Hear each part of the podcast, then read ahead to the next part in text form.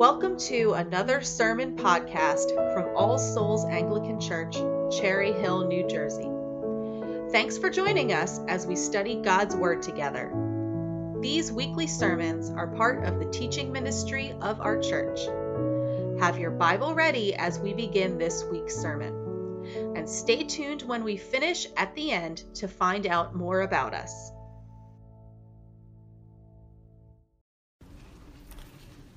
Now, this is the eighth sermon in our sermon series of Luke's Gospel. And this evening we are at Luke chapter 2, verses 8 through 20, page 857 in your Pew Bible.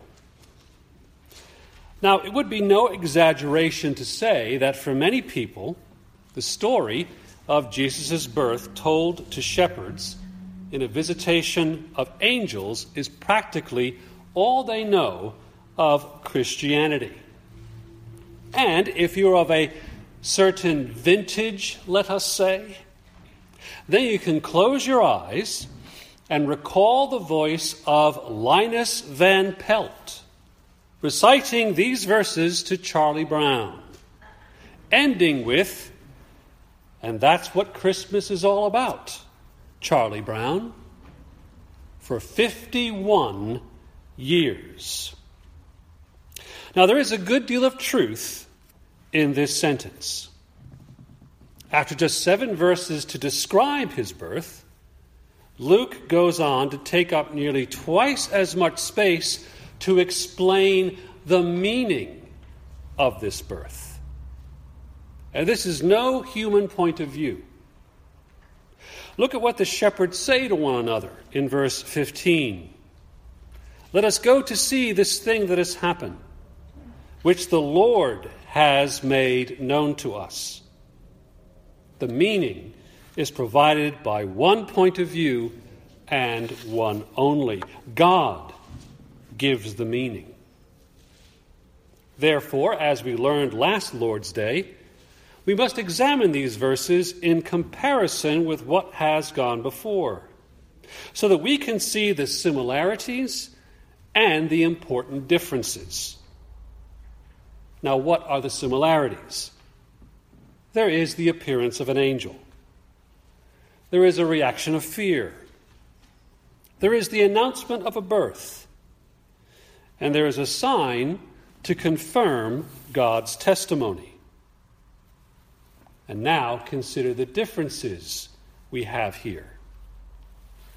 The announcement is not future, it has already happened. This day. Now is the time of fulfillment. Now is the day of God's gracious salvation. And the announcement is not given to parents, it's given instead to outsiders, the shepherds, who were outsiders in a double sense.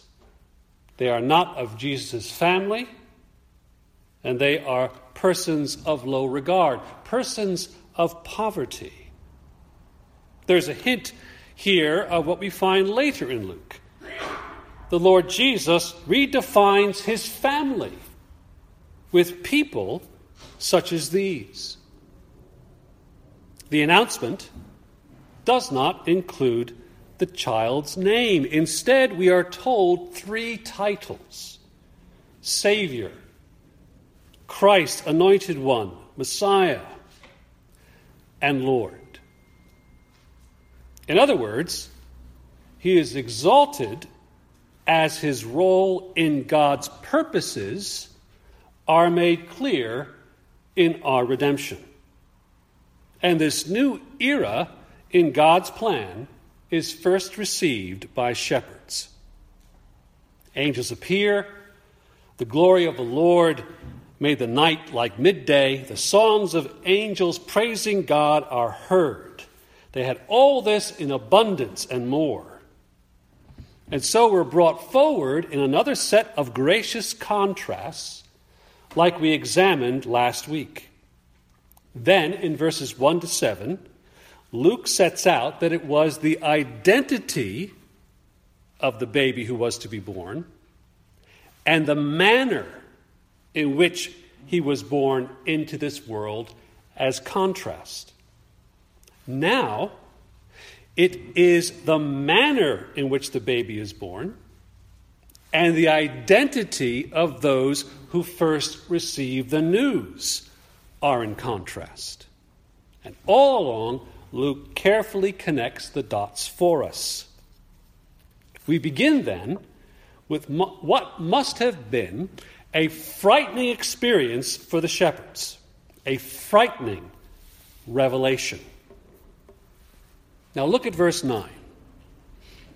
And an angel of the Lord appeared to them, and the glory of the Lord shone around them, and they were filled with great fear. Now, I want you to think back for a moment. I want you to try and recall the most spectacular fireworks display you ever saw. Now, I remember one. It was years ago in 1976. I know it because it was the year of America's bicentennial. I was in college then, and a friend of mine and I went into New York City. And there had been that day the great tall ships filling the river, and at dusk, all the great bridges over the Hudson, the Empire State Building, the New World Trade Center, only three years old then, was floodlit in red, white, and blue. And then that evening, as the sun went down and the night gathered around us, there was a great fireworks display in the harbor, all centered on the Statue of Liberty It was a display that seemed to be loaded with all the celebration of 200 years that our nation could hold. The noise, the lights, the energy, the glory, the ohs and the ahs. Children screaming and covering their ears with the bangs. People everywhere. Balconies and buildings, streets and quays by the riverside. What was your most glorious firework? My friends, whatever you remember as the most spectacular nighttime display pales into insignificance to what the shepherds witnessed here. The veil is pulled away, and the presence and the power of God revealed to them. This revelation has a specific purpose it is to put the fear of life into them. Now, what do I mean by that? Well, notice the reason for this. We've seen it all through our study at the beginning of Luke's Gospel. It is in the way God tailors his revelation to each of the recipients that we have studied. So that in each case, the person is graciously drawn to our Heavenly Father. The way he comes to Mary, the way he comes to Zechariah, and now the manner that he comes to reveal himself to these shepherds, the lowest of the low. Indeed, according to the rabbis of the time, shepherds were under a ban, they were regarded as thieves. Shepherds were not able to appear in court as witnesses because it was thought that their testimony could not be trusted. The only people lower than shepherds in this time in Jewish history were lepers. But notice, God breaks into their lives in this awesome display of his power and glory in order to draw them to his own son. And he announces a message to them that will be of immense joy for all people. So here's the paradox. If we are ever to realize how desperately serious God is, that we should taste the joy of the Lord, this pattern of God's working has to be repeated in your life and in mine. We must be startled with a godly fear. Remember what C.S. Lewis said pain shatters the illusion that all is well, that what we have, whether good or bad in itself, is our own and enough for us. You see, my dear friends, a godly fear like this alerts us to our lack, alerts us to our need of God's goodness and grace. He's done it to draw our attention to the joy and the grace that is to be found in Jesus Christ. The gospel is for those who know they need Jesus. This is how the apostle Paul says it in 1 Corinthians chapter 1 verses 26 through 29. For consider your calling, brothers.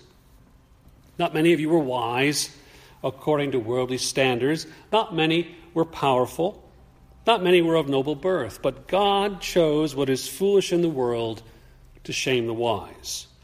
God chose what is weak in the world to shame the strong. God chose what is low and despised in the world even things that are not, to bring to nothing things that are, so that no human being might boast in the presence of God. This experience that frightened the shepherds, it was an experience that left them conscious of their need. That in God's grace led them on a journey to Jesus Christ. You know, it would be no exaggeration to say that gospel ministers so wish they could do this, that God would put into the power of gospel ministers the ability to enter in the minds and hearts of people to see the glory, the joy of the Lord. But He hasn't done that. I can't do that. I am helpless.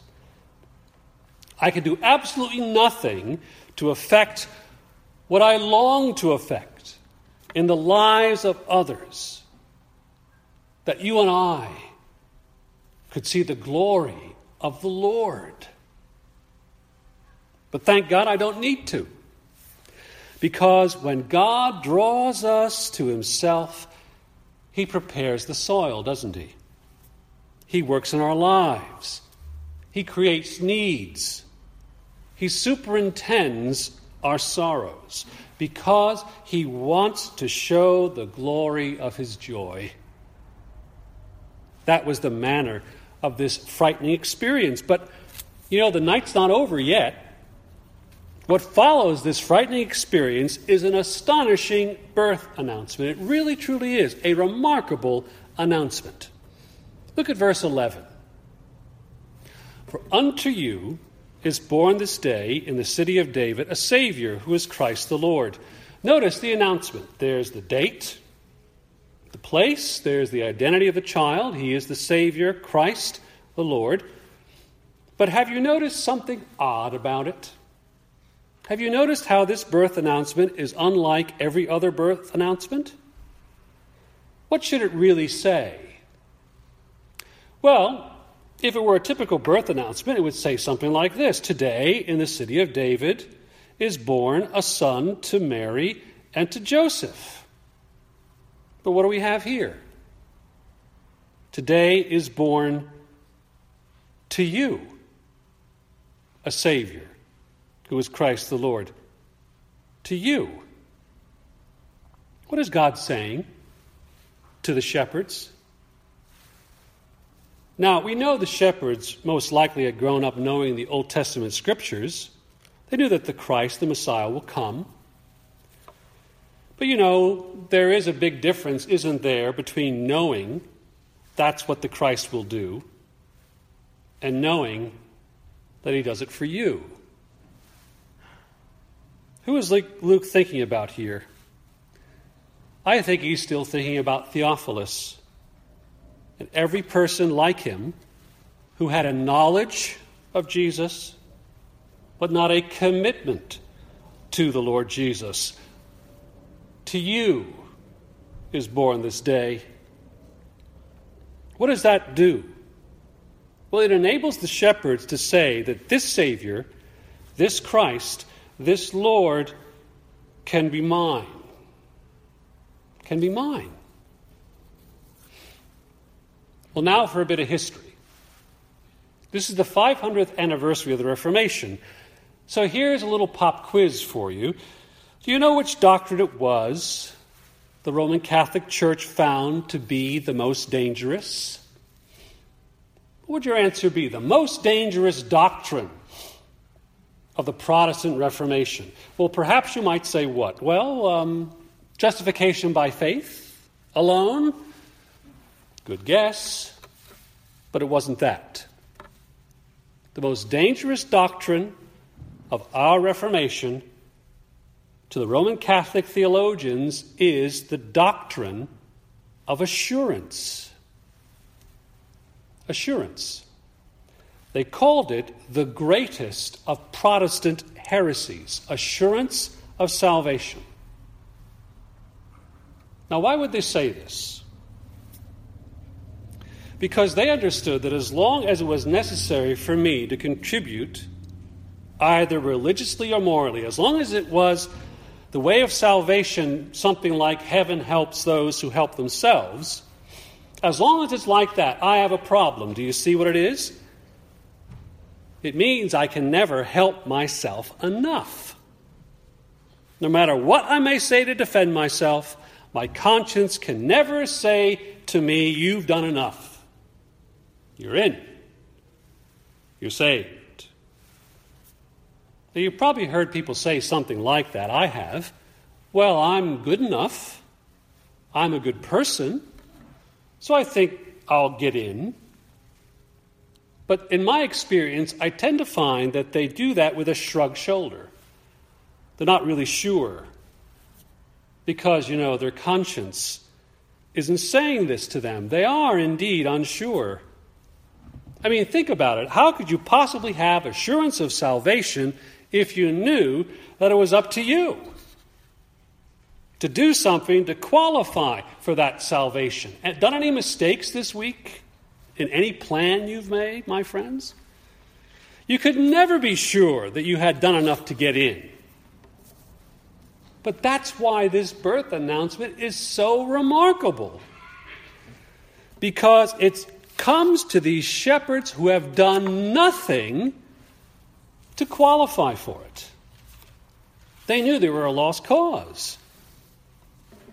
Today, there is born in the city of David a Savior for you.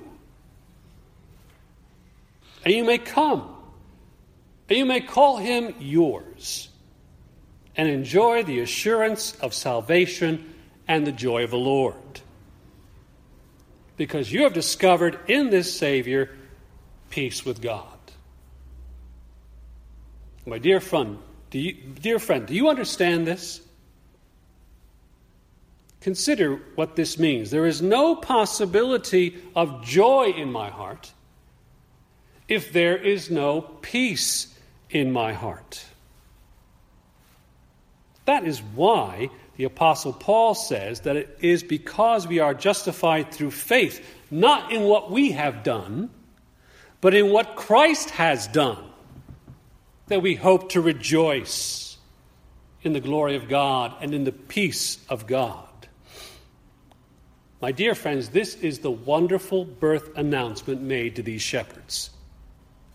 And there's a third aspect here, isn't there? We have a frightening revelation, we have an amazing birth announcement, and we have a most unusual sign. Oh, I do hope you see the meaning of this sign. It was the unusual nature of the sign that made the glorious message so important and so effective for the hearts of these terrified men. We know this because of what the shepherds did. You see, because of the sign, the shepherds concluded well, if this is the way he is announced, he surely must be the Son of God. Now, why the sign then? Well, just take away the one thing from the other. If you were told that you find the baby lying in a feeding trough and wrapped in swaddling clothes, why is that so important? Why is that so unusual? Well, think of the opposite. The same announcement, but you're told that the sign will be you will find him in the palace. What would the shepherds have said to one another then? Oh, well, we'll never get in. Not people like us. Let's not go to see this thing that has come to pass.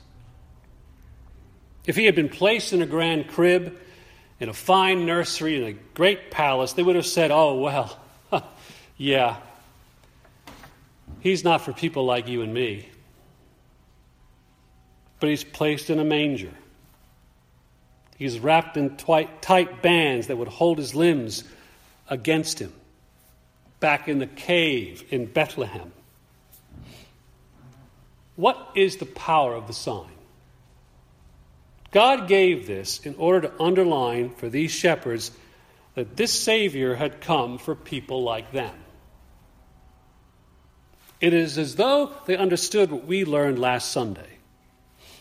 For someone to have come so far from heaven's great glory already, there is therefore no one that is so low that they would ever be in a position to say, I know he can save others, but he can't save me. Why? Why does he come like this? Underline for you and me, my dear friend, that there is no obstacle in him. Nothing stands between you and him. He is so gentle, meek, and lowly, so gracious. He comes into such poverty, coming down to the lowest of the low to tell you and me that there is nothing in him to prevent him being your Savior. There is no one here who can say, He's not qualified to save me. Because He is God of God, He is meant to save the highest, the gifted, the greatest, not me.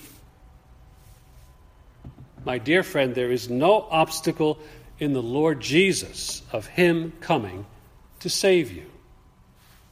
Indeed, if there is one, if there is an obstacle, it's found in you and in me, not in him. And the wonderful thing God did for the shepherds is that he ushered them out of their reluctance and brought them to the Lord Jesus. This is that great principle. If we are not trusting Christ without reservation, it's not because there's something wrong with him. It's not because there's some obstacle in him some inadequacies in him, it's because all the obstacles are right here. Right here in our hearts. And by God's grace, he removed them in the shepherds. And you know what? He can remove them in you. So the story ends with transformed lives. Now, the text doesn't actually say they believed, but I think it's obvious that they did. When they saw what they saw in Bethlehem, they said that they wanted to make known what they had been told concerning this child, and the shepherds returned, glorifying and praising God. They had become fearless witnesses for Christ. They were arrested by the vision of the glory of God, so they began to glorify God, to praise God in the peace of God. And they spread his glory as they told others of the wonderful things that God had done in their lives.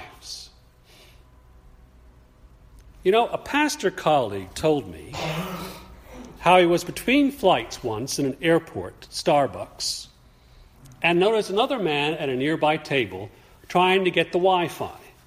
And you know how we do that. Oh, well, if you want the Wi Fi, and you give them that little tip that you've got. Well, my colleague struck up a conversation, asked how the man was. The other replied, not typical. He said, Oh, I feel fantastic. It's been the most wonderful year of my life. And he went on like this for a little bit, and my pastor thought to himself, Oh my goodness, perhaps this man has been converted. So he asked a few more questions, and it turned out the man had not. Because he went on to tell him why he felt so fantastic. The man had lost a hundred pounds in the last nine months. Out came the mobile phone, the pictures sliding by to prove it. each one with a story.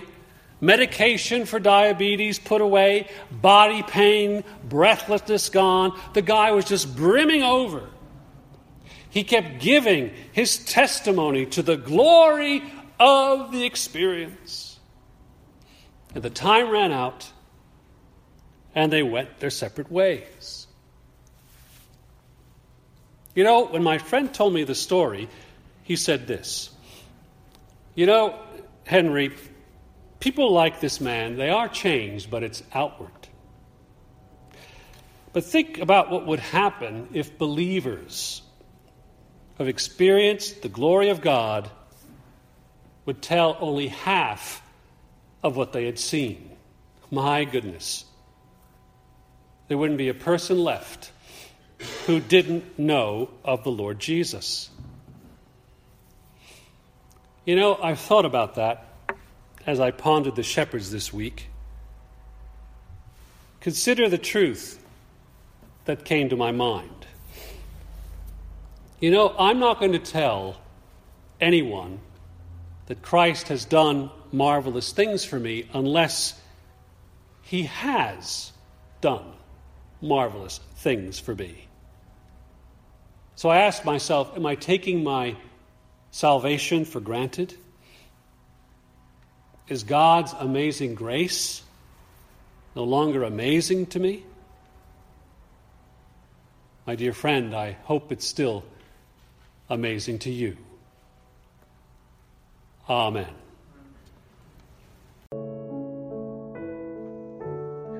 Thank you for listening. You can find out more about us by going to our website, allsoulsnj.org. There, you can support our mission by making a one time donation or starting a podcast member subscription by clicking the Support the Show link under the Contact Us tab. You can also support us in prayer by clicking the email newsletter tab at the top. All Souls Anglican Church. Simple church, ancient truth, real people, new life.